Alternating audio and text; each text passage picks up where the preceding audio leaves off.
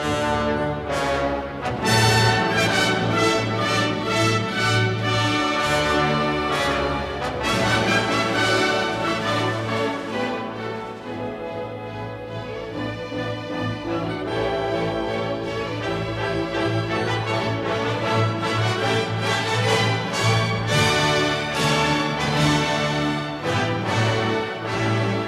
studied the form of comics intimately. What you need is a hobby.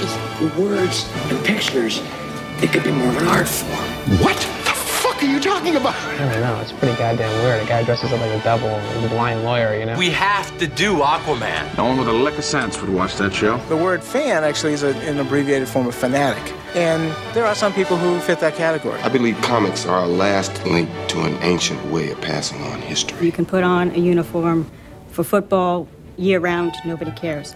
Basketball year round, nobody cares. Put on a Star Trek uniform, people get a case of the giggles. Yeah, hi. Somebody told me they make comic books here. That's from Superman? Smallville. You have been trying that Jedi mind shit on me since the eighth grade. It doesn't work. Oh, it works. You guys must read too many comic books or something. People do not masturbate in the DC universe. That was the biggest load of crap I've ever heard.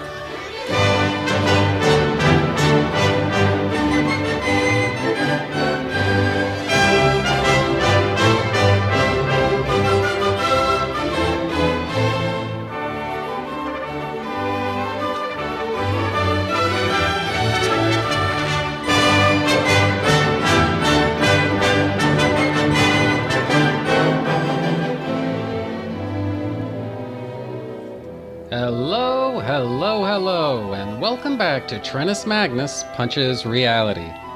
Presented, as always, by two true freaks. I'm your host, Magnus, and I fucking love Christmas. I love Christmas. I mean, guys, one of the worst kept secrets of this podcast is how much I love comics. But probably second only to that would be how totally in love with Christmas I am. And so, being as it's Christmas, I thought, well, I don't want to go overboard with it, on the one hand. But on the other hand, I did want to mark the occasion in some way or another. Now, I just said a second ago that I love, love, totally freaking love Christmas. And by now, my reputation for recording a bunch of bullshit pretty far in advance is, I think, pretty well established. So, the question you guys should all be asking yourselves right now is how close or for that matter, how far away was it when I recorded this episode? How far away was it from Christmas when I recorded this episode? I shall not answer that. I just like creating ambiguity on the subject. anyway, so basically, what's been going on here is as I sort of established a couple of weeks ago when I or months ago actually when I was working my way through the the the Babs Loves Dick mega series that basically focused all about the hmm, ah well I for lack of a better word I guess the Barbara Gordon Dick Grayson relationship right? I was going through a little bit of a Batman kick obviously. And in the process of doing all of that, one of the comics that that I ended up kind of falling ass backwards into was the Batman Adventures Christmas special, published in January of 1995. And so I thought it might be kind of fun, actually, to talk about that comic for my podcast's acknowledgement slash observance slash participation in slash acknowledgement of Christmas, however you guys choose to define what this episode is and what it means. That was basically what I had on my mind. I thought, you know, this might actually make for a pretty good Christmas episode. At least at some point or another, and wouldn't you know, it is now some point or another. So that's basically, I guess, the agenda here. You know, that's really what, you know, what I'm up to. Now then, according to Mike's Amazing World, the release date for the Batman Adventures Christmas special was December the 6th, 1994. So, just to kind of put that in context, I was 14 years old when this book came out, and as I recall, December the 6th, I don't know if that was the exact date that I picked this thing up. If I were a betting man, I would actually say I doubt it.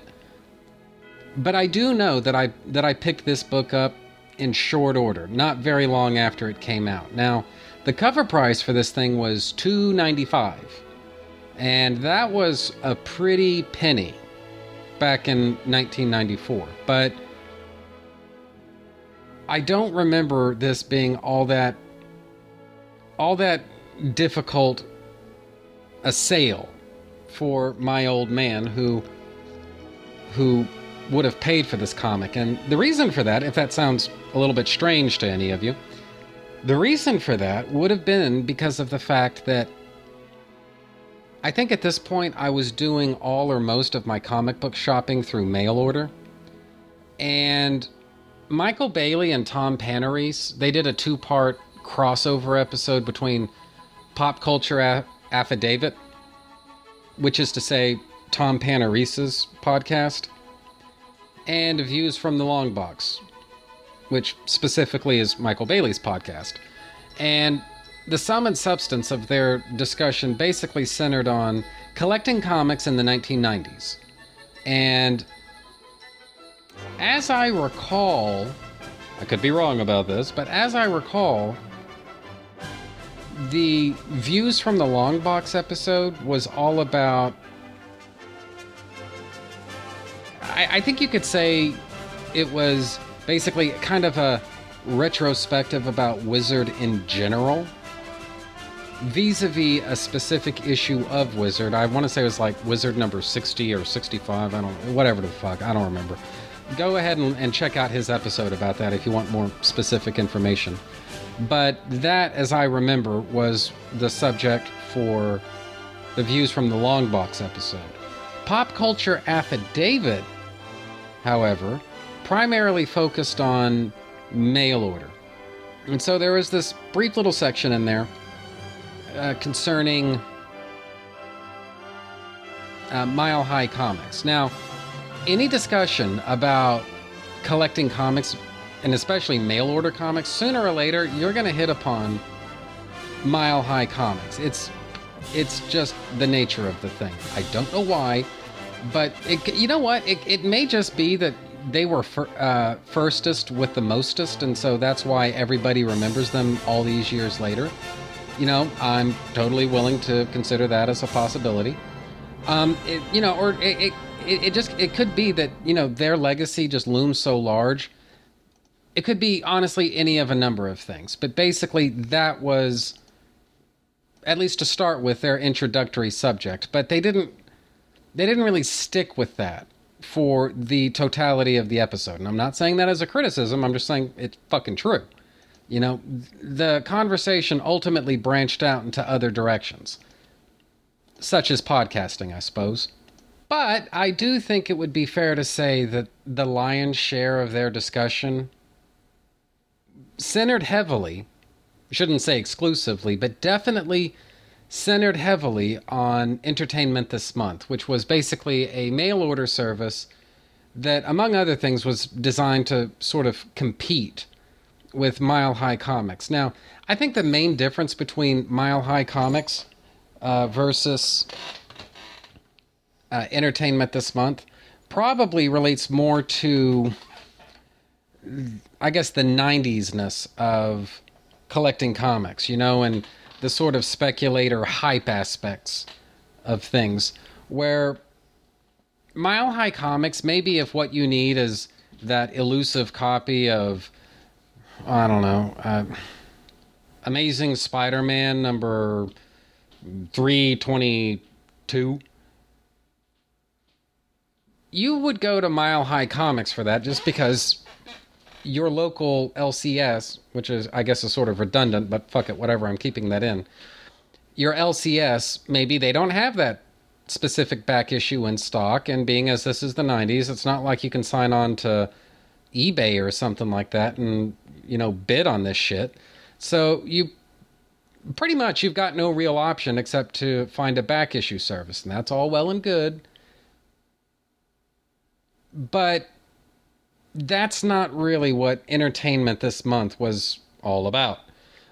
And I don't want to retread too much of what uh, Panarese and Bailey said, primarily because I don't want it to look like I'm cop- copycatting their ideas. But the other thing is, I don't want anyone to think that just by listening to me talk about this, eh, now you don't have to listen to them talk about it. No, you guys need to listen to them talk about it. So find that episode of Pop Culture Affidavit about collecting comics in the 90s. Again, Michael Bailey was the guest star on that episode. And you can listen to them talk about it for yourself. But basically, just to kind of give you, I guess, the the quick and easy version, entertainment this month, they were, to me, they were just so typically 90s, I guess, and the way that they would they, they would hype certain things. And so basically this is where you'd go for the new book, you know, the new hot book, you know, Youngblood number 1. This book will be hot. Um Brigade number 1. This book will be hot. Uh, Turok Dinosaur Hunter number 1. This book will be hot. Which fucking wasn't true, but whatever. That was nevertheless the promise of the thing. And one of the things I noticed was that you didn't get a major price break with entertainment this month slash American Entertainment or whatever other names that they ever used. You didn't get a major price break, but you got some kind of a price break. But the really nice thing the part that really appealed to me as an eighth grader who didn't have a, a, a car, didn't have a driver's license, was too young for all of that shit, didn't have a job, so didn't have his own money coming in. Basically, had to uh, depend on, you know, allowances and then, you know, doing work around the house, you know, chores and whatnot in exchange for pay. Because my parents, I love them, are very capitalistic in their worldview. They didn't mind giving you a little bit of money as an allowance, but if you wanted like the full pay for something, you needed to do some kind of chore. Right? You needed to do dishes, you need to take out the trash, you need to mow the, the lawn. Fucking whatever whatever needs doing around the place. Well, if you do that thing, then you get paid extra, basically, is what it comes down to. So, whereas a lot of parents would say, Shut the fuck up, Junior. I want you to do the dishes, and I'm not paying you for it. You're just to fucking do it, or I'm to beat your ass, you know, or something like that. My parents tended to be a little bit more uh, enterprising about the whole thing, you know? I mean, push comes to shove, we kids were to do chores. There's just really no getting around that. But what they used as an incentive was well, it, it was basically uh, an attempt on their part to, on the one hand, create honest, hardworking, productive citizens, which is to say, do your fucking chores, and at the same time, teach us a little something, something about the value of money, too. So, there you have it. Oh, and this is fucked up. I actually just now looked at. Uh, I had an a uh, I just did a Google search for entertainment this month and you know clicked on images and I found an ad an a uh, an entertainment this month ad and didn't even really think too much about it. I said, "Okay, well this is what I'm looking for." Open it up and then but I'm looking at the web address for it and this is the pop culture affidavit uh, blog page. So how perfect is that? So, well, anyway, that just proves my point. You guys need to listen to Tom Panarese again, the host and founder of Pop Culture Affidavit, a badass podcast in its own right, and Michael Bailey, the host and founder of Views from the Long Box, another badass podcast in its own right, talk all about entertainment this month in that episode of Pop Culture Affidavit. Just go ahead and give it a shot, guys. Satisfaction, fucking guaranteed. But the reason I'm going to fucking Kansas and back with this story is to say that I would have ordered Batman Adventures Christmas special from Entertainment this month, right? Because basically the way that it works, and this is actually a very clever marketing strategy on their part, I thought. If you order just one thing from them, what they would do is for a period of like two or three months, they would send you their catalog so that you can order next month's bullshit. And basically, there was your little subscription, and I'm using quotation marks there, but your little subscription to their catalog basically had a two or three month shelf life or something like that. After which it would just automatically expire if you didn't order anything from them. They'd stop sending you the shit.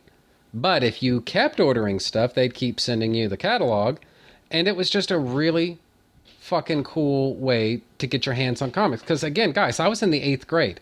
You know, I was 14 years old. I was too young to get a driver's license. I was too young to have a car. I was too young to get a job. And so I couldn't just go to the LCS anytime I wanted to and pick up my shit, right? I just couldn't do it, right? So if I wanted to get my loot, well, it was easier to persuade my dad, who was, let's face it, the primary uh, benefactor of my comics collecting. For whatever reason, it was easier to persuade him to spend, say, uh, like whatever, forty dollars, whatever, on comics via mail order than it was for me to persuade him to drive me to the LCS to spend $20 on comics. I don't understand the metrics of that. I really don't. But for whatever reason, I don't know why, but for whatever reason, I, it was easier for me to talk him into this stuff when it was done through mail order, right? Now, this had the unfortunate side effect of not really being able to collect as many back issues as I might have wanted, but the way that I looked at it, one must prioritize with one's collecting. You know, I mean that's that's a decision I think every collector has to make at some point or another. You know, what are you willing to sacrifice while keeping your your collection up to speed, you know? And what I ultimately decided, the priorities that I had, was basically following all of the Superman titles, as many Batman titles as I possibly could, and then after that, whatever else I could fit in, that's what I'd fit in, you know? And like I say, the necessary drawback to using a service like Entertainment this month is that you're not able to buy as many back issues as you might want. But, you know, I just, I, I figured, well, I'll find a way to get more back issues someday. But for right now, entertainment this month, this is a good little deal. And this may be, you know, the best option I have, at least for right now. You know? And so that's how it happened.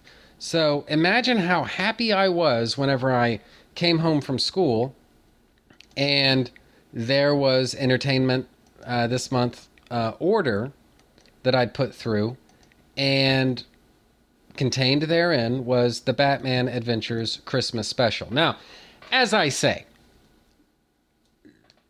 the one of the great problems with mail order comics is delivery times, right? I don't know that mail order has ever, or for that matter, will ever, find a way to get comics to you in a reasonable amount of time in relation to their uh, original release date. What I've discovered is, at least the services I've used, kind of suck when it comes to getting your comics to you on time. I don't know why this is, but basically, if you want to get your comics on the day, you need to get your happy ass to your LCS and pick your stuff up there. That's just about the only way to make that happen, right? So I don't, and this is all a long way of saying, I don't believe that my copy of Batman Adventures Christmas Special. I don't think it arrived even during the month of December. I think it was actually, it might, it, it, if I had to guess, I would say that it probably arrived sometime closer to maybe the middle of January, right? Which is one of the reasons that I ended up getting kind of pissed off at entertainment this month in the long haul and ultimately decided I needed to take my business elsewhere. And guys, that's a separate podcast for another day. But suffice it to say, I fucking tried everything. And what I discovered is that everybody sucked just about equally. So pick your poison, I suppose. Anyway, all of this is a long way of saying that the comic eventually arrived. And, you know, sometimes, guys, I know that a lot of you heavy duty comics collectors have had this experience where you kind of have to talk yourself into certain comics. It's like, I guess the genius of it doesn't necessarily speak for itself. What you have to do is kind of warm up to it. Does that make sense? You can't just instantly love a comic book sometimes. Sometimes what you need is time, what you need is perspective. You need a certain amount of distance so that you can appreciate the fullness of what this comic book truly is.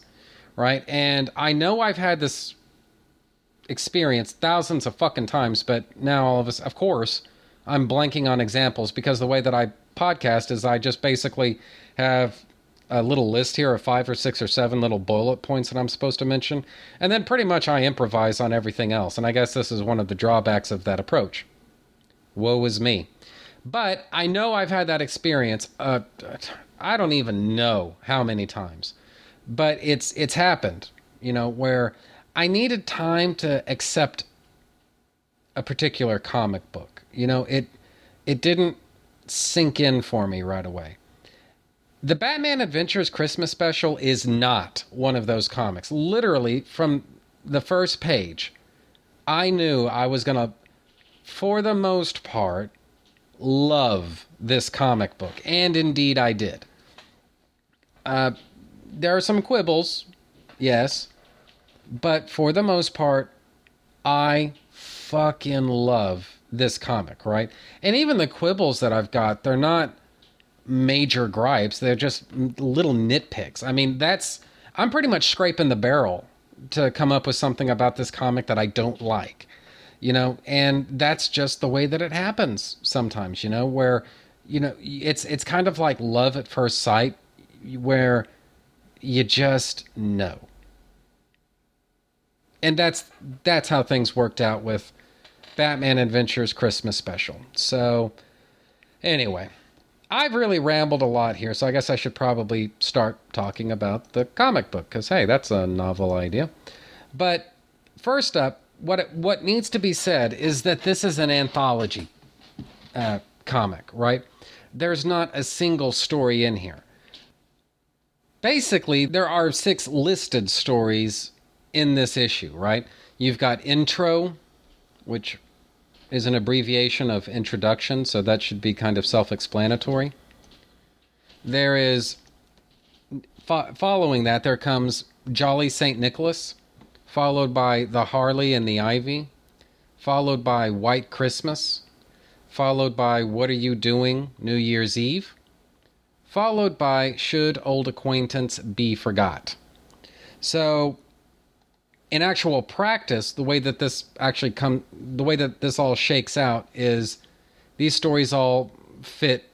Some of these stories actually fit together, and there is continuity between these stories because this starts off near the beginning of December, and then the conclusion of it takes place just after midnight on New Year's Eve, so just after midnight New Year's Day, maybe is the more accurate way to put it. So there is a sequence to this. There is a chronology to it all, and I hope that all makes makes some kind of sense here. But anyway, basically though, the to start with, this is uh, intro by Paul Dini, art by Dan Riba, coloring by Bruce Timm, lettered by Richard Starkings slash Comicraft.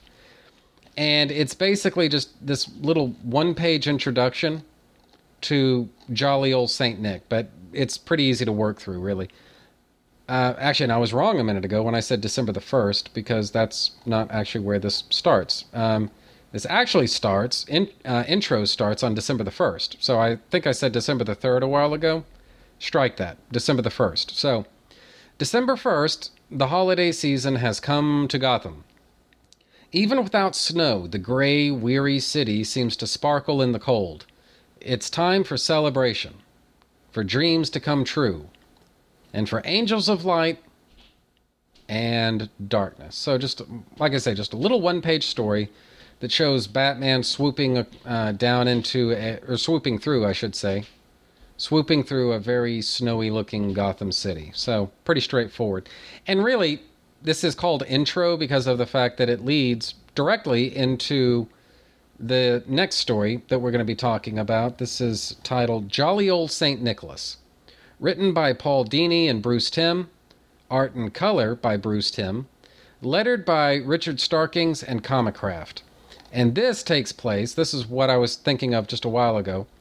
This actually takes place on December the 3rd. Story synopsis is as follows. On December 3rd, while shopping for presents at the local Mayfields, Barbara Gordon encounters Detective Bullock and Detective Montoya on an undercover operation. Knowing that the pair have been sent to capture a thief plaguing Gotham's department stores, Barbara stays behind to help and soon catches a young boy making off with a necklace. However, Barbara and the detectives quickly discover that the thief is not a child, nor even a gang, but actually Clayface, who split himself off into separate children, disguised basically as separate children, to rob uh, these places and then keep the loot for himself. The detectives and Mayfield security all prove ineffectual against Clayface until Batgirl arrives on the scene and knocks Clayface outside onto a skating rink. Clayface is slowed down by the low temperatures and ultimately gets electrocuted into unconsciousness when Bullock and Montoya drop a string of Christmas lights onto him. The case is closed. But, to Bullock's dismay, the police are still obligated to dig the stolen merchandise out of Clayface's body. The end. So, what did I think? Well, guys, it needs to be said that there's a there's a, a weird fucked up degree to which the extent of my experience with Barbara Gordon as Batgirl in the animated universe is it's not exclusively restricted to comics anymore. But at the time that this comic came out, yeah, I had never actually seen any of Barbara Gordon's appearances as Batgirl. As sad as that may seem. Basically, she, in, this run of uh, Batman the Animated Series, back when it was still on Fox, she was only in, I think, like one or two or three episodes as Batgirl. And then that was it. You know, so those would have been easy episodes for me to miss, and I'm guessing that's what happened because I never saw those episodes until I was an adult. And then I had the big DVD box set, and I was able to work my way through the entire series and just, you know, watch the whole thing. So I had, however, read several uh, Batman Adventures comics where Barbara Gordon took center stage as Batgirl, and I would I don't think it's an an exaggeration to say that Barbara as Batgirl was actually a bigger it was more of a thing, I guess, in the Batman Adventures comic book than in fact it was on Batman the Animated Series, which inspired the Batman Adventures comic book. I hope that all makes sense. But anyway, so what I'm saying is that I didn't have access, at least at that time, to tons and tons of uh, Batgirl stuff. So this, you know, little things like this from the Batman adventures, I always enjoyed it when it came along. It was, it was a lot of fun, you know, tons of fun. So anyway, basically though, right here, this is on uh, page three of, or sorry, I should say uh, page two of this issue that we're talking about here. It's actually the first page of this story, but it's page two of this comic. Does that make sense? So that's really where things pick up. And I don't know why, but there's something about Gotham City celebrating Christmas. It's just, for some reason, there's a lot of resonance for me. You know, this idea of Batman in the Christmas season. You know, it's almost like he's a little bit of a fish out of water in one sense. But I don't know. I just, I kind of like the idea of, you know, a Christmas themed Batman story, but also just Gotham City in the Christmas season. I like it. I think that, honestly, I think that's one of the main reasons why I love Batman Returns so much is because it just luxuriates in the fact that this is Christmas in Gotham City, you know? So I don't know, whatever. It's it could just be the the Christmas fanboy in me because guys, I was a Christmas junkie even when I was a kid. And I don't even just mean, you know, like the presents and the gift giving aspects of Christmas. You know, I don't I don't mean just that. And to be honest with you, I don't even mean this just in a religious type of sense either. I mean, yeah, I was raised in a Christian home. That much is true. But for some reason Christmas season you know there's something that's just so big about it you know? It's it, it this is this is the most wonderful time of the year. And it's also to me the most important time of the year for religious reasons yes but for other reasons as well you know? And it's i don't know why but there's just this mood of festivity of goodwill and cheer love for your fellow man that frankly, you know, it sounds corny to say we probably should have that all year round, but let's just fucking be realistic. For some reason, we can only really manage it around Christmas time. But, you know, the coats and the hats and the cold weather and the hot chocolate and the eggnog, dude, just sign me the fuck up. I would love to have that all year round. And unfortunately, I can't. So I enjoy the hell out of it when I can. But man, anyway, whatever. I'm rambling. The point is, I loved this stuff even as a kid. Okay, so this is not something that kind of manifested itself in my adult life. This was Christmas was something that was really important to me even as a child, you know, and I kind of like the idea of seeing this, you know, Gotham City.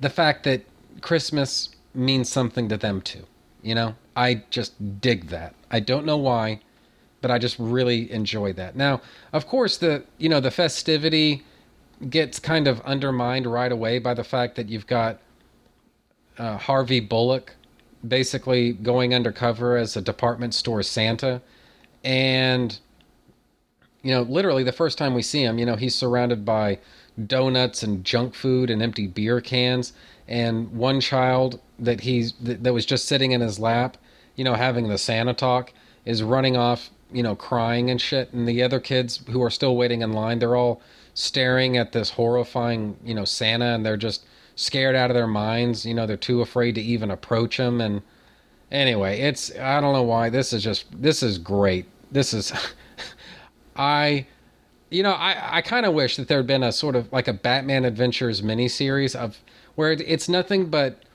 Detective Bullock going undercover as department store Santas or or you know as social workers or basically anything that requires him to interface with the public is going to be fucking gold. And i just i dig this. It's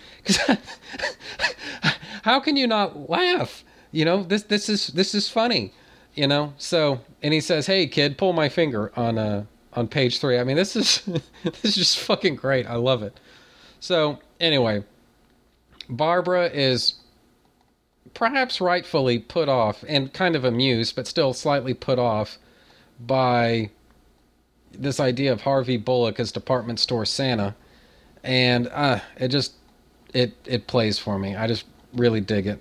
So anyway, rambling here, but basically to kind of get into whatever meat this story really has to it.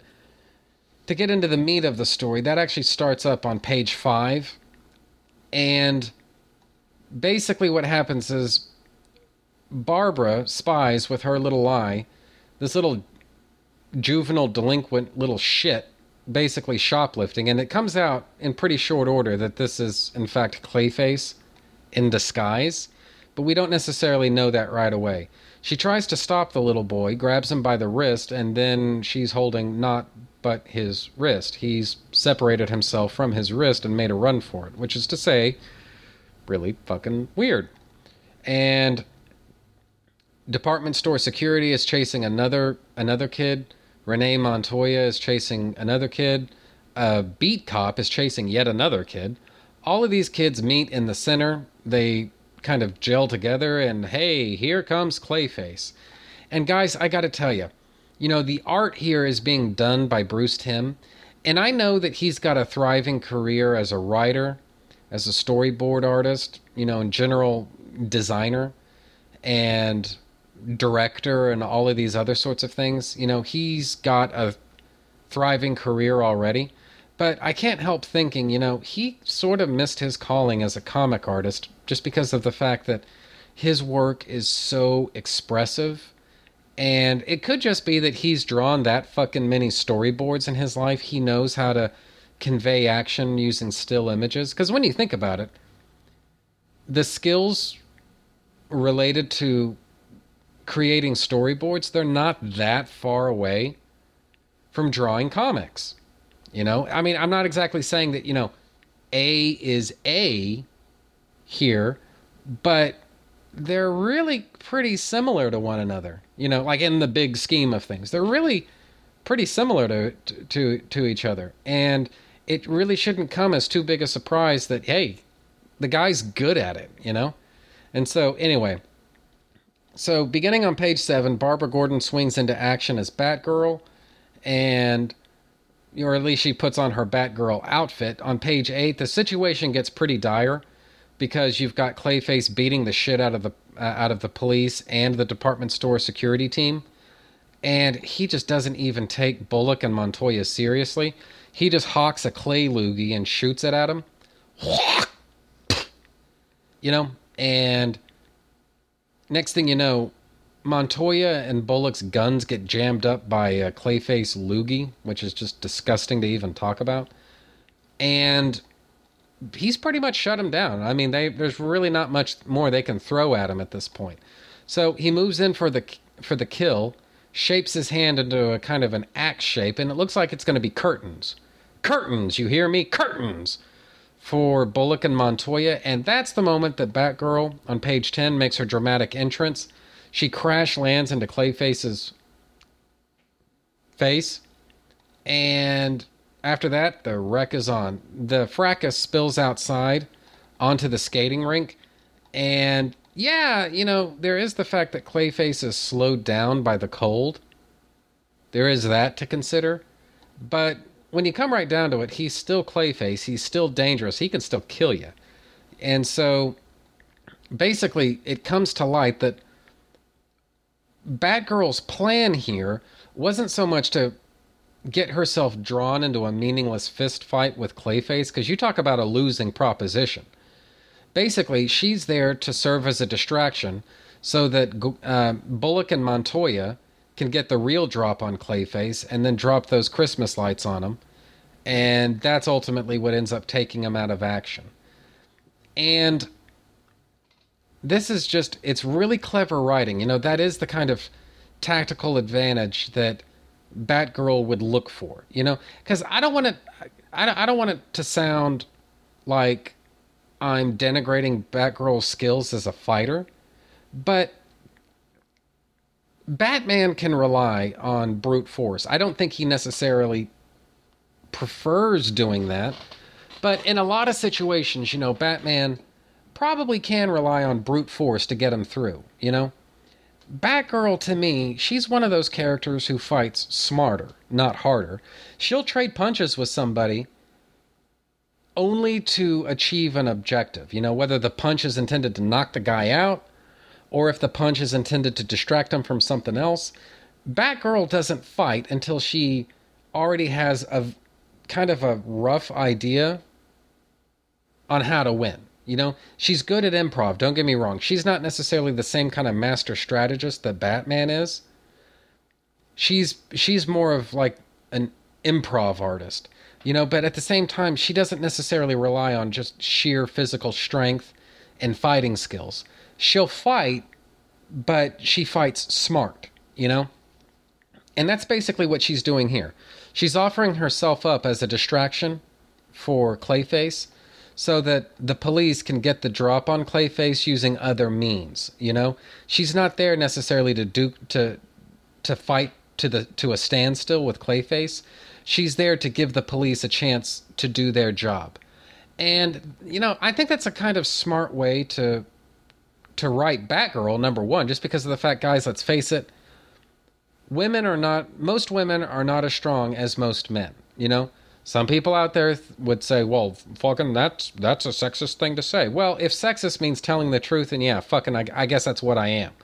All right, but you know, the simple reality of the situation is that your average woman getting into a fist fight with your average man, she's going to get the shit beaten out of her in pretty short order unless the guy feels like taking it easy on her, you know? So it's just this to me just seems like it's an honest way to tell the story on the one hand. But there's another level going on here too where you know there are times in these stories where police are made to look weak and ineffectual and that's not what happens here. I mean the police are crucial to taking clayface down. In fact it wouldn't have been possible probably for clayface to get brought down any other way you know and I like that. You know, the police shouldn't be portrayed as useless, dundering oafs, you know, who can't do anything, you know, they, who can't do anything right. You know, I don't think that's a that's a positive way to portray the police. And I kind of appreciate the fact, just to kind of be honest about it, or sort of appreciate the fact that Paul Dini and Bruce Timm, you know, the writers of this thing, knew enough to not fall into that trap. You know, it it plays for me. And I guess moving up kind of uh, you know above the weeds on all of that, I think Barbara Gordon of all people would be sensitive to not disrespecting the police. You know, of all people, I think she would know she would know not to do that. You know, so that plays for me all around. Now, as I say, this this story is drawn by Bruce Timm. And guys, I have to tell you, you know, this looks more like the WB version of Batman the Animated Series than the Fox version of Batman the Animated Series. Now, it could just be that Bruce Timm's line style was evolving because, you know, if you're any good with art at all, you're going to you will get better. Your style will get refined. You know, you will improve your skills. And you could argue that that's just what we're seeing here is the evolution of Bruce Timm as an artist. You know, I'm completely willing to consider that as a possibility.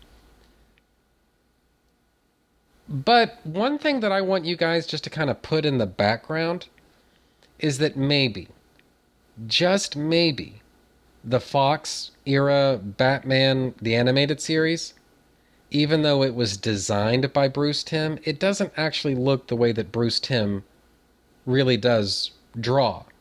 You know, that's not a good representation of his style. Whereas the WB version, you know, the redesigned version of Batman the Animated Series, that's a lot more in line with Bruce Timm's style because, guys, the WB version of Batman the Animated Series bears a much closer resemblance to Bruce Timm's art as we see it here. So I just want to put that in the background and let you guys chew on that for yourselves. So you can agree or disagree, but I'm kind of starting to think that maybe Batman the animated series, as it was on Fox, maybe that wasn't very similar to Bruce Timm's actual line style, you know? So, anyway, I don't know.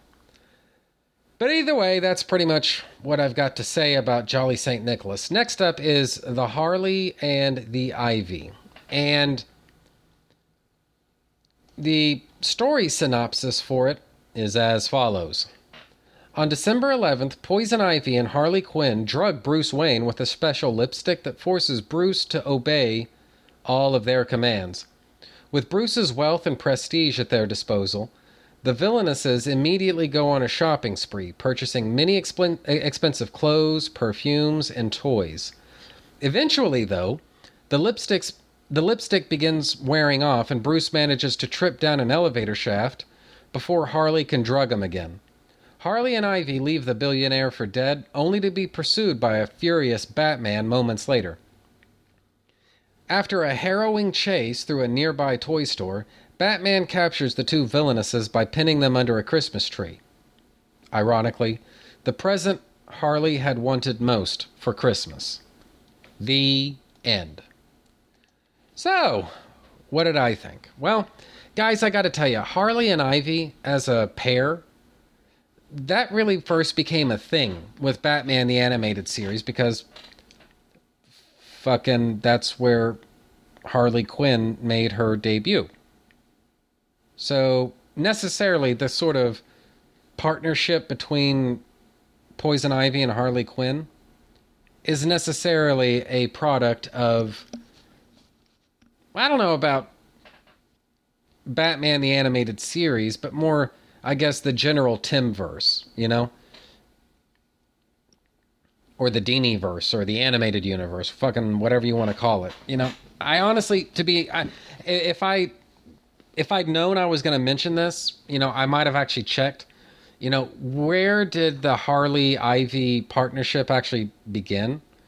Did it actually start on the animated series, or is this actually something that originated in the Batman Adventures and then got incorporated into the animated series? And I don't know the answer to that. So I guess I probably could have checked, but hey, would have, should have, could have. But the point is, no matter how you look at it, this is definitely something that started in the animated universe, and that's fucking that's what I'm driving at here. So anyway.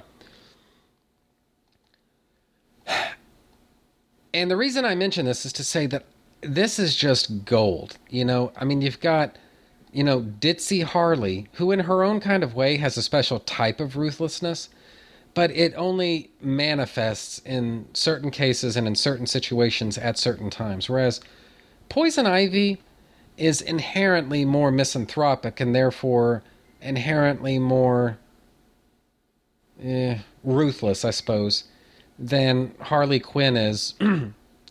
just like in her default condition. You know, at any given moment, Poison Ivy is more likely to want to wreak havoc, cause mayhem, and hurt people than Harley Quinn. And that works for me. Harley Quinn is just the more fun loving, happy go lucky of the two, whereas Poison Ivy is the one that's always got more of an agenda. I mean, she's definitely the brains of the operation. There's no question about that. And they just play really well together, you know? This is a good concept. And I've always liked the you know, every story where they team up together, I just I just really dig that, you know? It works for me. And the idea of them basically drugging Bruce Wayne and helping themselves to the Wayne fortune as a Christmas present to themselves. I just like that. You know, that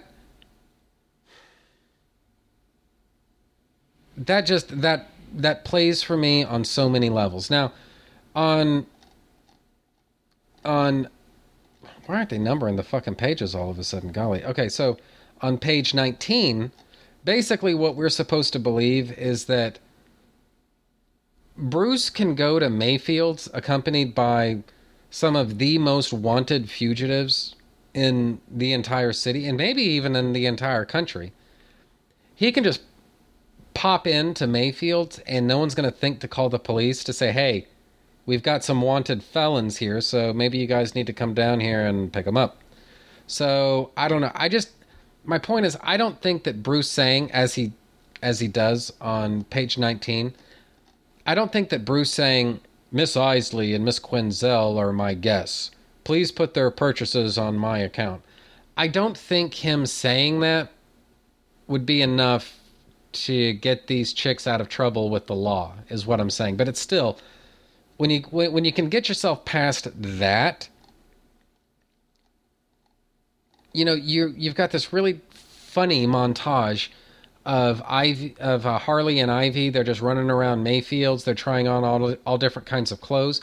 And at the end of the day, guys, they they may be supervillains, but they're still they're still women, right? And of course, they love their retail therapy, you know. And here on page 20, you know, this is kind of one of the more 90s moments of of what we see all in here is there I, forget that I think there was a name for these type of giant hats that women used to wear back in the 90s, but those huge like cat in the hat type of hats that women used to wear like young girls and women used to wear all through the 90s. You know, they're trying those on and holy shit, I just totally forgot. Until this moment, I just I totally forgot that people used to wear those stupid things. I mean, I don't know why. It's like on the one hand, I know how stupid those things look, but I always thought it just looks so fucking cool when women would wear those. I I don't know why. It's like it's stupid, but it's cool at the same time. So I don't know. Anyway, God, talk about a blast from the past. Jeez, I totally forgot about these things. Anyway, so one thing kind of leads to another on page 21. Uh, Bruce basically manages to kind of throw himself down an open elevator shaft, and Harley and Ivy basically assume that he's fallen to his doom. And to be fair, we don't actually see how he escapes. So, hey, he's fucking he's Batman, I guess. But anyway, so Batman swings into swings into action, and Harley and Ivy take cover in Wacko Toys, and basically this is sort of like Home Alone, but less so, where the the women actually attack you know the villains attack the hero using toys and rather than it being at home they're in a department store. But you know same basic difference you know it's pretty much the same thing i guess in a way. Maybe not at all. So whatever. Anyway but basically the fight's on you know they uh, harvey or uh, harvey harley grabs her trademark giant fucking mallet uh, to smash batman and Ivy, she's got a giant, like Hal Jordan approved giant green boxing glove that she smashes Batman upside the head with. And uh, just all through this, I mean, they're basically hitting him with everything that they can find on the shelves. And, you know, like I said, for some reason, the first thing I thought about was like, like, like I say, Home Alone in reverse, but not really. So, anyway, I don't know. Just all around, this is this is just a fun fun story. I I dig it, and I, I guess that's really that's about the most I really have to say about it. In fact, so from there, things kind of take a shift because we've had two kind of fun stories in a row, but from there, things sort of shift a little bit to uh, a little bit of a sadder tone, I suppose, with White Christmas. That's the story, White Christmas. Story summary is as follows. On Christmas Eve, Mr. Freeze escapes from Arkham Asylum, an act which baffles his doctors as he'd always been one of Arkham's most compliant inmates. Batman tracks Freeze down to Gotham Cemetery, where Freeze is using one of his old inventions to create a massive snowstorm that's sweeping across Gotham City. After a short but brutal battle with Mr. Freeze, Batman destroys the Snowmaker but stops himself from landing a, a killing shot on Mr. Freeze and instead asks Mr. Freeze to surrender peacefully. Freeze does so, and when asked about the motivation for his breakout, gestures to the headstone of his deceased wife, Nora. His late wife had loved the snow and married him on a Christmas Eve. To honor her, he'd broken out to bestow snow on, on a Christmas Eve that would have passed without any snow. The end. And, you know, guys, Actually, before we even get started, I want to take a sip off my Dr. Pepper here.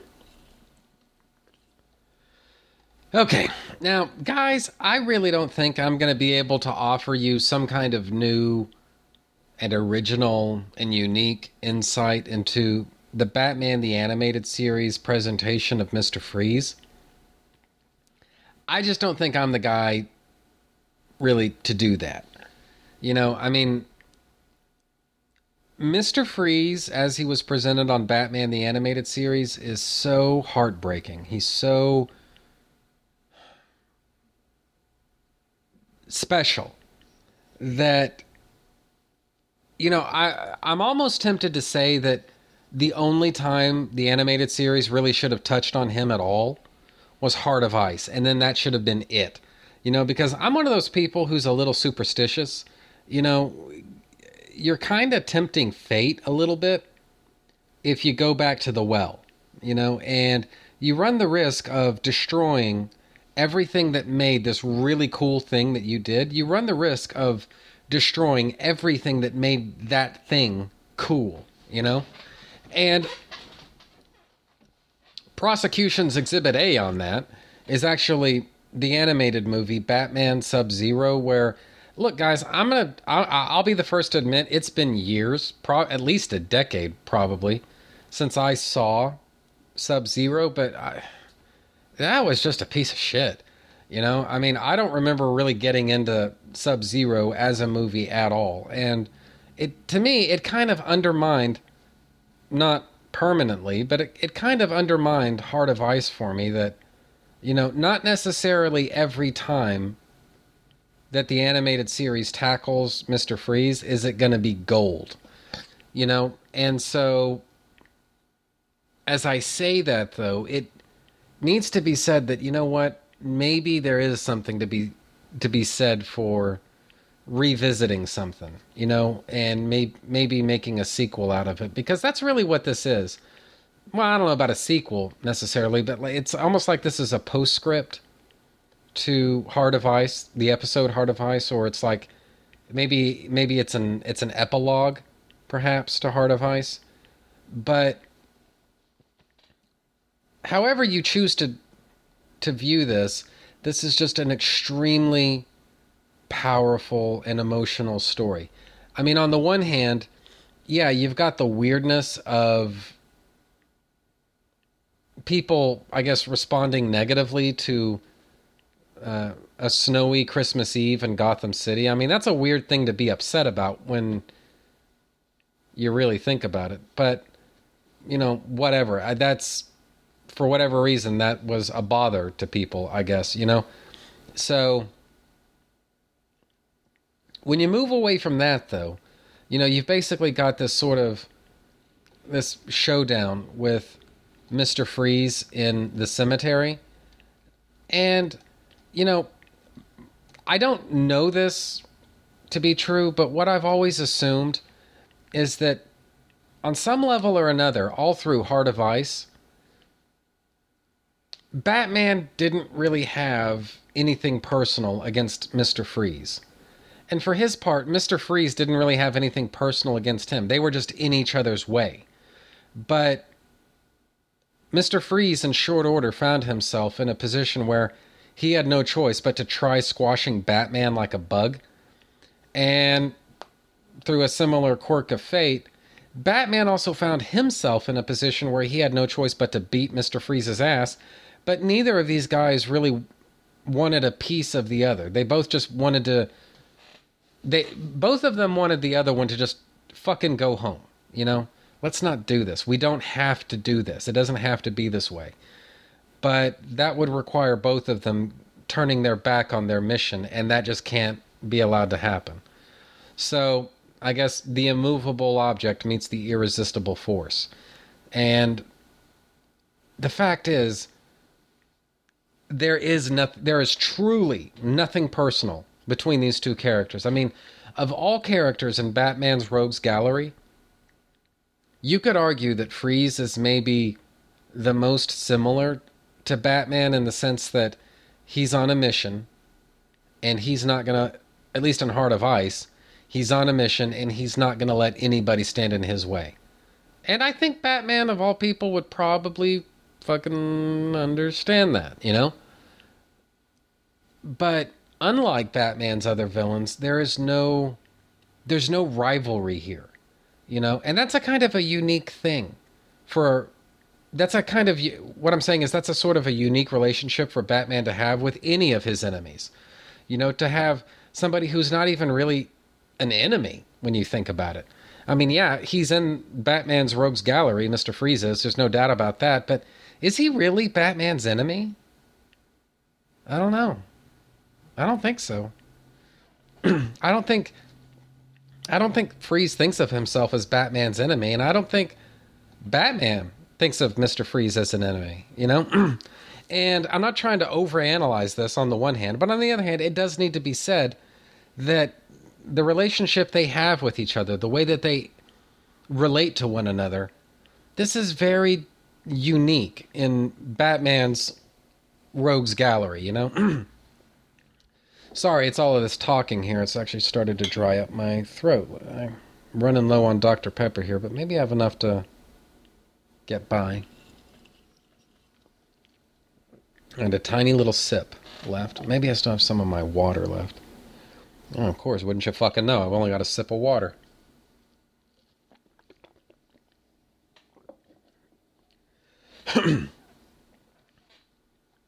Well, anyway, so as I say, I don't want to beat this thing to death, but it does need to be said that Batman's relationship with Mr. Freeze is unique in all of uh, his his rogues gallery that he he doesn't have this relationship with pretty much with anybody else. You know, even Two-Face.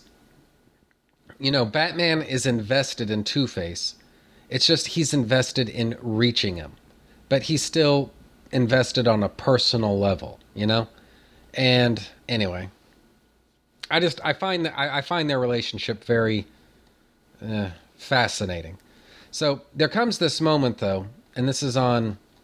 Wish they'd number more of these fucking pages because it really gets annoying having to flip around here trying to figure out which page is which and then do the fucking math on it from there. So. Okay, fuck it. I don't even feel like finding out which page this is on. Basically, there's a page where Batman gets smacked across the cemetery and lands uh, against his own parents' headstone, you know, their shared headstone. And that clearly affects him on some level. And he makes uh, he makes a, a point of picking up Bruce Wayne's own wreath, the wreath that he'd laid there himself, picking that up and putting it back on the tombstone, and then venturing back into battle against against Mr. Freeze. And there comes a point when you know, Batman he has a chance if he wanted to. He could have killed Mr. Freeze in this moment if he was so inclined, but instead he drops that giant metal fucker and instead says, "It's Christmas, so I'll give you one chance to end this quietly." Why'd you do it, Freeze? Tonight, of all nights. And Freeze just points at the headstone for Nora Freeze, his wife. And what we can surmise from all of this is that she's dead. And I'm going to come back to that in just a second. But Mr. Freeze says, We were married 10 years ago on a snowy Christmas Eve. Nora loved the snow. I thought it sad that there should be none this year. And I wouldn't want my Nora to be sad tonight. And I mean, God, how does that just not? How does that? How does that not just break your heart? You know, I mean, Mister Freeze in Batman the Animated Series was always a heartbreaking villain. I mean, how can your heart not go out to this guy? On the one hand, but on the other hand, I mean, you know, ultimately what he wanted in Heart of Ice was to fucking kill somebody. So you can't condone what he's doing, but at the same time, guys, we all understand. We know where he's coming from. You know what? I mean, because I think about it. You know, like if somebody was to ever hurt Stacy, and if I could track that guy down, get my hands on him, what what would I do to him? You know? Yeah, I can totally understand where Freeze is coming from on this. You know, and and then also the devotion he's showing to his wife here by by uh, breaking out of Arkham and creating an artificial blizzard just as an act of solidarity, love, and affection for his wife. Now, I guess what I always assumed, based on nothing, but I guess what I always assumed from Heart of Ice was that Nora Freeze was still alive. But when actually, you know what? When I reread this story, I thought, you know what, motherfucker, I kind of wonder about that now. And so I actually rewatched Heart of Ice specifically so that I could talk about this part of the uh, comic here with all of you guys. And you know what? It's never outright said in Heart of Ice that Nora Freeze has passed away, but there are very few. There aren't very many other ways to interpret why Mr. Freeze does what he does in Heart of Ice unless Nora is dead. I if the only thing that had happened to him is that he he would have had to live the rest of his life in in basically a, a, refrigerator with with legs. I think Mr. Freeze would be put out by that. Yeah. He'd definitely be pissed off. But I don't think he would do what we saw him do in Heart of Ice if this was the only problem that he had. As serious as this problem is, I don't think I honestly don't think he would he would resort to murder just to avenge what was done to him. But if Nora died, yeah. And this kind of goes back to just what a how much I just fucking don't like Sub Zero as a movie, Batman Sub Zero as a movie. That is I as I recall, that movie explicitly says that Nora Freeze is still alive. And it sort of calls into question, you know, wouldn't she have an opinion about what her husband has done? I mean, that would be when you think about it, that would be a fate worse than death for somebody like Mr. Freeze, where his wife is still alive and now she disapproves of him, of everything that he's doing, and she's telling him so. Whereas if he can lie to himself and convince himself somehow that, you know what, Nora would probably approve of what he's doing, if he can lie to himself in that way because she's dead and she's not here to say otherwise, I think he'd do it. And it's eh, it's just a it's a powerful moment. You know, on the one hand, you know that Nora Freeze would never approve, or we can be reasonably sure that Nora Freeze would never approve of what her husband is doing, in one sense. But the other thing is we don't know because Ferris Boyle killed her. You know, by pulling the plug, like we saw him do in Heart of Ice, he not only destroyed Mr. Freeze, he destroyed Nora too. Actually, and you know what? Is it is it actually explicit in Heart of Ice that Nora died? Because now that I think about it, Batman actually makes a point of saying he announces to the crowd, inclu- uh, including Summer Summer Gleason, he says, Ferris Boyle, blah blah blah, and in the process destroyed two lives. Well, if Nora was frozen, you know, she was cryogenically frozen, and then she was just thawed out and brought back to life. Well, even then, she was still suffering from a fatal disease. So, I mean, I guess no matter how you look at it, I mean, Ferris Boyle pretty much signed her death warrant. So, hmm, either way she's dead. Whether she's she died from the fact that Ferris Boyle unplugged her life support or she's dead from the fact that Ferris Boyle thawed her out and then she died from that disease. So it's all the same either way. Holy shit I never even thought about that.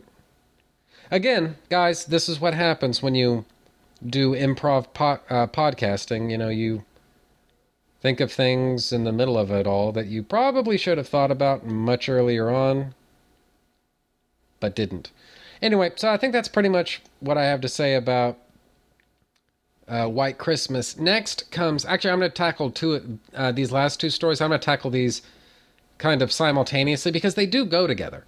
Uh, but these next two, the, these final two stories, are what are you doing New Year's Eve, and should old acquaintance be forgot?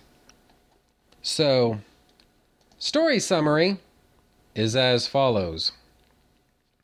On New Year's Eve, the Joker broadcasts a threat to kill as many people as possible before midnight, as he's made a resolution to not kill anyone during the upcoming New Year. Less than an hour before midnight, Batman and the police discover that the Joker has raided a GothCorp lab and stolen a sonic bomb capable of making a noise that can kill everybody within earshot. Batman deduces that the Joker has linked the bomb to the countdown bell at Gotham Square, counting on the, the bell's midnight ringing to kill thousands of New Year's Eve revelers. As an extra precaution, the Joker has also delivered masks of his own face among the revelers, making it impossible for Batman to spot him or his henchmen at a glance. Seconds before the countdown begins, Batman finds and beats down the Joker's men, but is attacked by the Joker himself, who stuns and taunts him with a bottle of champagne. Batman quickly seizes the bottle and sprays its contents over the bomb's control panel, which causes it to, to short out and then results in a small explosion. The explosion causes the, the countdown bell to fall from its perch and onto the Joker just as the new year officially begins. After the Joker is taken into custody, Batman meets Commissioner Gordon at a local cafe per their annual tradition. And this is, by the way, should all should old acquaintance be forgot. So that's the end of what are you doing New Year's Eve? Now for should old acquaintance be forgot. After the Joker is taken into custody, Batman meets Commissioner Gordon at a local cafe per their annual tradition. The two men exchange season's greetings and drink a toast to their survival. The end. So, what did I think? Well, this is one of the few times in the animated universe where the Joker is actually per, uh, portrayed as a killer. Now, I think what you can do as you watch Batman the animated series is you can assume that the Joker is still a murderer. We just don't see him murdering people. You know? But that doesn't mean he he doesn't murder people. It just means that the for the most part the animated series never actually shows him doing that.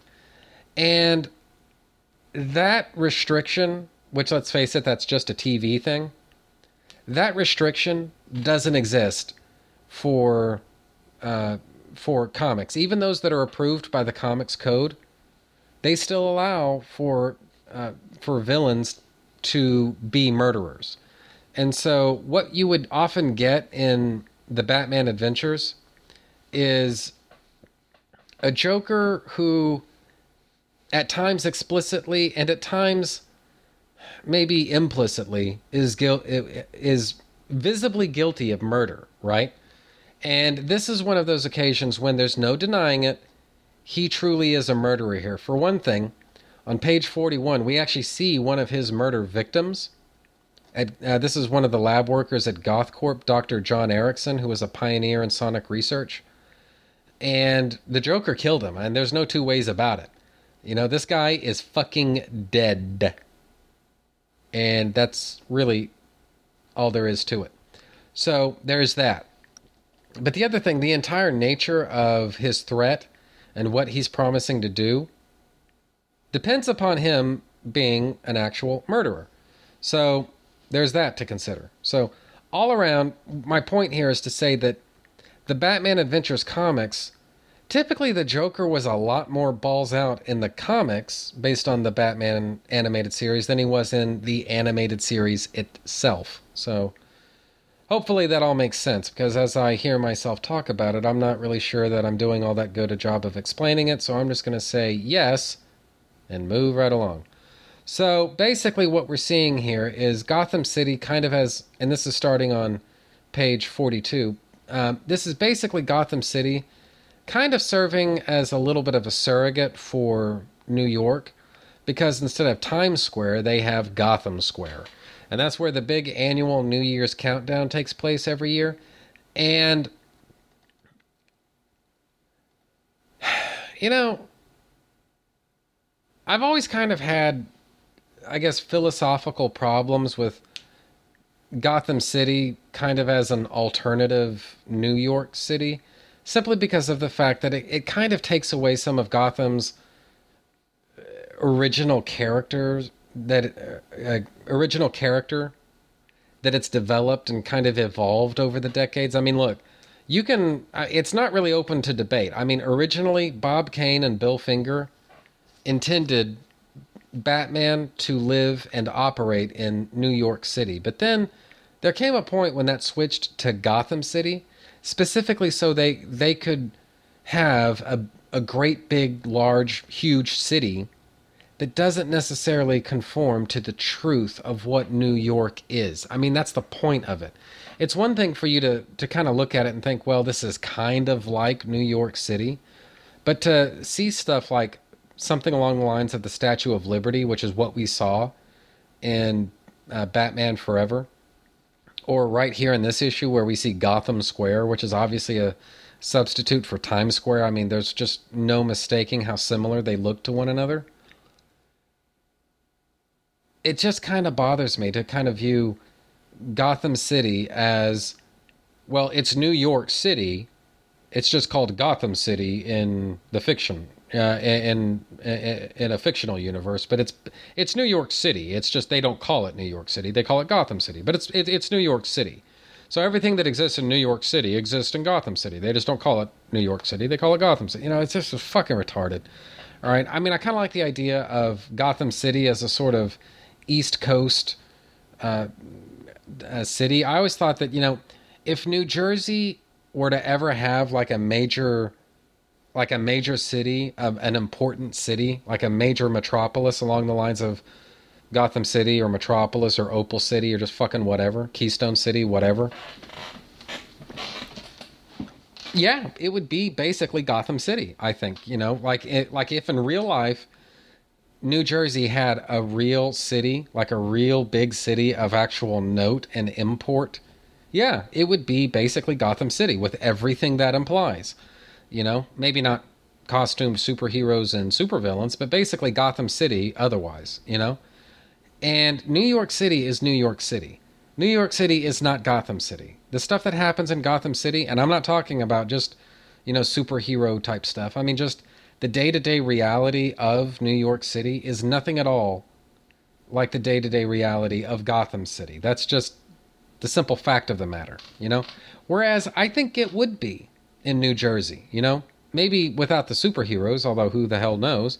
But, you know, maybe without the superheroes, but basically that's what a big city, an important city, like a major metro in New Jersey, that's more or less what it would be, fucking Gotham City. And so I've always kind of assumed that if you were to look at a map in the DC universe, you would see Gotham City located in New Jersey. That's just what I think, you know? And so to see it as as a sort of a New York City analog, it's just have you no fucking imagination, you know? And so look, I realize this was written by Paul Dini and well actually actually now that I say that, it's actually written by Paul Dini and Bruce Timm. So it's not really my business to criticize Paul Dini just because of what a fucking badass the guy is. But it just bugs the shit out of him. Anyway, I'm making way too big a deal out of this. Moving right along. This is just a fun Joker story. That's the point.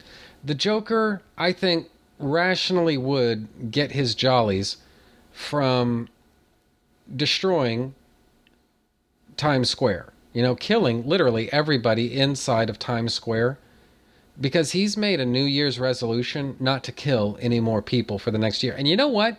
My view is that the Joker for the upcoming year, he was a man of his word. He didn't kill a single person, not personally. He may have ordered that somebody else do it, but he never took life himself.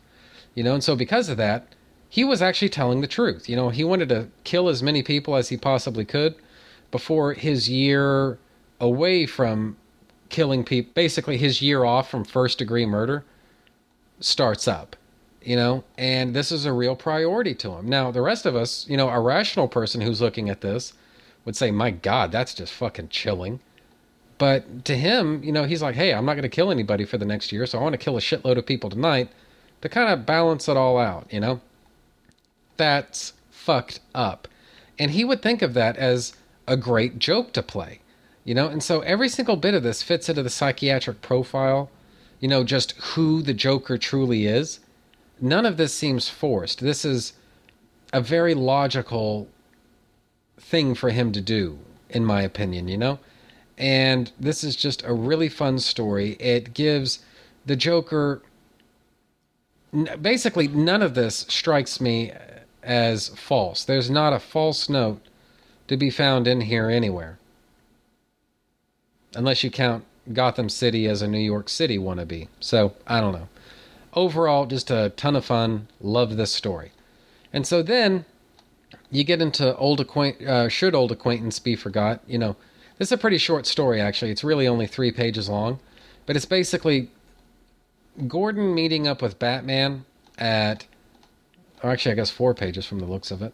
One two three. No i had it right the first time. This is three pages. All right but basically what you have here is gordon meeting up with batman and to me I got the impression that this is sort of an Italian food restaurant slash bar. You know, they've got a bar. Actually, I guess it can't be Italian food if they're serving cheesesteak. I don't think that's exactly a traditional Italian dish. Whatever. Until I actually read this last page here on the fly where Gordon orders one of Joe's famous cheesesteaks. I guess I assume this was an Italian food restaurant, but I guess it's not. Well, fucking whatever. It's it looks like it actually now now that I'm actually looking at it, this actually could be kind of a diner. Fucking whatever this is. I don't know. I just like the visual of Batman and Gordon just having coffee together. You know, I mean, there's a certain amount of distance that has got to exist between Gordon and Batman Batman does things that Gordon cannot know about. You know? Batman, he knows things, he does things, he thinks things that have that he's got to exclude Gordon from. You know, he and Gordon Batman and Gordon on the one hand they're more than friends, but they're less than allies. Actually, let me rephrase that because I think I got that backwards. They're more than allies, but they're less than friends. You know, they don't shoot the shit with each other about how Barbara's doing off at college or or you know, did did Gordon ever get his heart condition checked out, you know, or anything like that. You know, or is he planning to retire soon? You know, bullshit like that. Those are not the conversations they have. You know, they depend upon each other to do things that the other one can't they're more than allies. Their their relationship is not totally professional, but it cannot be personal either. You know, they cannot make emotional attachments with one another simply because of the fact that they're not friends. They will never be friends. And they may actually desire friendship with each other on some level, but that would be a very fucking bad idea. A very bad idea. You know? And I just dig the way that that distance between the two of them is it's at once explicit and implicit in the nature of their association with one another through this story where Gordon asks Batman how his arm is doing. Yeah. But the guy just got fucking shot. I mean, this isn't necessarily, you know, something only your closest friend would ask you. Anybody would ask you how your arm is doing. So the fact that Gordon asks that doesn't necessarily make them the best of friends. And the only thing they can do in terms of small talk with each other, you know, Gordon says, close one this time. Batman takes a sip off his coffee and says, they're all close ones. And Gordon toasts Batman and says, Well, here's to survival. Hopefully, we'll be doing this again next New Year's Eve. And Batman replies, Hopefully. And that's it. Batman leaves money on the table, kind of as a game, as much as anything, as a game of one upsmanship with Gordon. You know, I'm faster than you are, and so I'm going to pick up the tab because I'm Batman. and it also ex- it reminds you of the fact that part of the reason that Batman does that disappearing act, that whole vanishing routine, is the fact that they're not friends. And it's not necessarily a good idea that they spend tons of time with one another, you know? So that's part of the reason why Batman does what he does. He gets what he needs out of the conversation and then he leaves immediately. You know, because honestly, the less Gordon and Batman know about each other, the better. So, I don't know. Really good writing. Really good writing. And there's not tons and tons of pages where the characters just come right out and say all of that for the reader's benefit. You have to read between the lines in order to really get it. But this is just great writing. Great fucking comic. Guys, this is a great comic. And you know, there's there's just no way that this comic book can cost all that much. Since, which is important because of the fact that I don't think this has ever been reprinted anywhere. So my guess is, you know, the cover price is two ninety five. Guys, my hunch is that picking up a copy of this comic from your LCS as a back issue probably isn't going to take you very far above the cover price. You know, and in this case, it's well worth the time to do because, guys, this is just a fun comic, and in a weird kind of way, this is a this is definitely a Christmas comic book in the same way that Die Hard is a Christmas movie.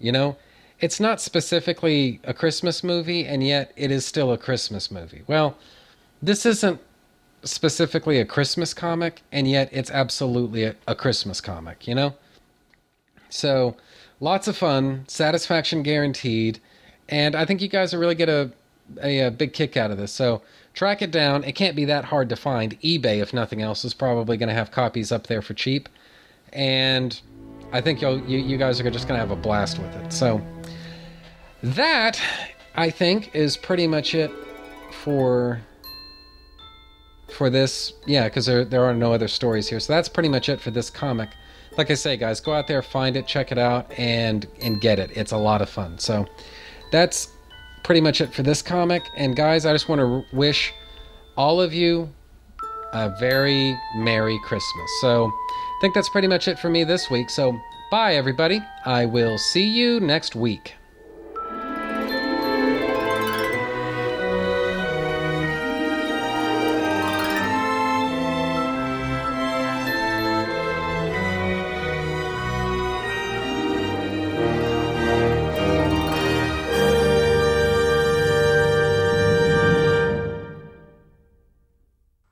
Starting in 1993 and ending.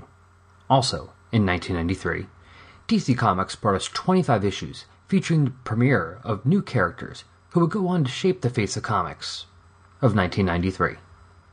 For over 20 years, DC Comics has tried to bury these new classics like Nightblade, Edge, Hook, Razor Sharp, and other knife handed heroes, for fear they would overshadow their old standards like Superman, Batman, Wonder Woman, Vexed, and Airwave. For too long, our voices have not been heard. But no longer. Coming soon, Bloodlines, Best Event Ever Network, brings together dozens of podcasters and bloggers who. who wait, what? Okay. Bloodlines, Best Event Ever Network, brings together several podcasters and bloggers. Wh- what now? I'm doing. Really? They all said no? Brings together a few. Does that work? Okay then. A few podcasters and bloggers who are not afraid to stand up and be labeled fools for doing something stupid. Featuring such podcasters and blogs as Diablo Frank, Professor Allen, I Am the Gun, Coffee and Comics, Between the Pages, and myself, Al Sedano. More details can be found at resurrectionsadamwarlock.tumblr.com. Bloodlines, Best Event Ever Network, coming on or about April 1st, 2016. April Fools. Or is it? This is Tokyo, once a city of six million people. What has happened here was caused by a force which, up until a few days ago, was entirely beyond the scope of man's imagination. Tokyo, a smoldering memorial to the unknown. an unknown which at this very moment still prevails and could at any time lash out with its terrible destruction anywhere else in the world. Hi, folks. Luke Giaconetti here. I'd like to ask you a few questions. Do you like giant monsters? Or as they're called in Japan, Daikaiju? Monsters like Godzilla, Rodan, Gamera, King Ghidorah, or Mothra? Do you like more obscure monsters, such as Gappa or Yongari?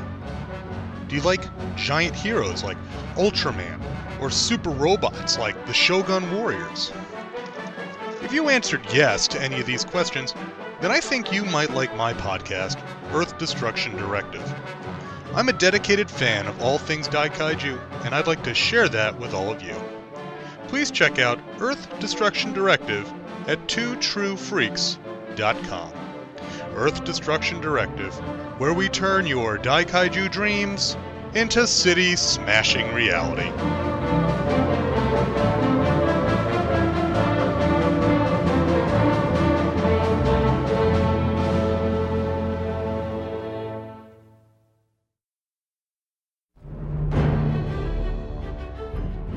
Hey, Jeff.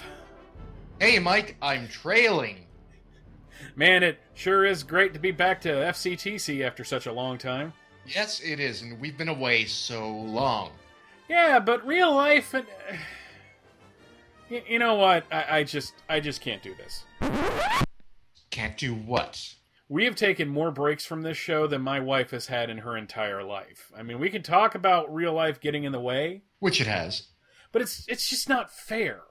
So we're not going to joke around, and we're going to simply say that for the moment we're back, and there's a lot of neat stuff to talk about, like season two of Lois and Clark, and the death of Clark Kent, and the launch of Superman: The Man of Tomorrow, and the return of Lex Luthor, and the trial of Superman, and Underworld Unleashed. the show can still be found at the Superman homepage as well as at the Fortress of Baileytude.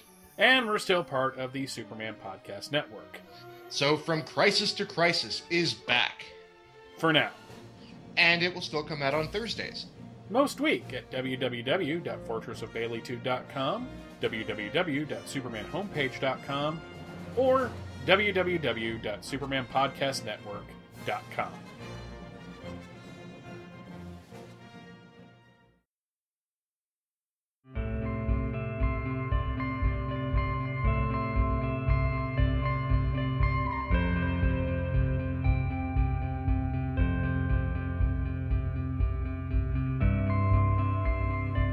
Okay, so I think that's just about the end of that. Trentus Magnus Punches Reality is a proud member of the Two True Freaks podcast network. You can find the home for Trentus Magnus Punches Reality on Facebook just by searching for Trentus Magnus Punches Reality. There you can interact with your fellow listeners and also see notifications of new episodes when I put them up. You can friend me on Facebook just by searching for Trentus Magnus, which is spelled T R E N T U S M A G N U S. You can email me and my parole officer at trentusmagnus at gmail.com. Do you have a suggestion for a topic? Feel free to email me, and I might consider thinking about the possibility of potentially discussing whatever you have in mind someday. And that's a promise. Do you have a podcast of your own? If so, why not record a promo for me to play on my show? It's quick, easy, and can help you spread the word about your show. I'm always looking for more promos to play. Keep it fairly short, and yours could be next. My promos can be found at this show's homepage for those interested. Just look for the promos section. Visit our website at twotruefreaks.com. Two True Freaks is always spelled T W O T R U E F R E A K S. If you shop at Amazon.com, please consider using the link at twotruefreaks.com to shop there. If you use this link to go to Amazon and then you shop, Two True Freaks gets a little cut of what you buy and it doesn't cost you anything extra. So you get to shop as usual and help out the Two True Freaks at the same time. Two True Freaks and all of its excellent affiliates are available on iTunes, and you can choose to subscribe to either the entire network if you wish, or pick whichever individual shows you want to follow. We have so many shows to choose from, there's just bound to be one that appeals to your particular fandom. Just search Two True Freaks with an exclamation mark at the end, space, and the number two. If you ever leave your house and you actually have friends, why don't you tell them about Two True Freaks? If you've enjoyed our show, please won't you take a moment to rate us on iTunes? That helps others find the show too. The contents of this podcast are fictitious, hypothetical, and probably completely unnecessary. Any similarity to living persons or real life events is purely coincidental and void where prohibited by law, some assembly required, batteries not included. The white zone is for passenger loading and unloading only. All models are over the age of 18. Trentus Magnus Punches Reality is a Magnus Media Enterprises Limited production in association with Demonzacore of Milan, Italy.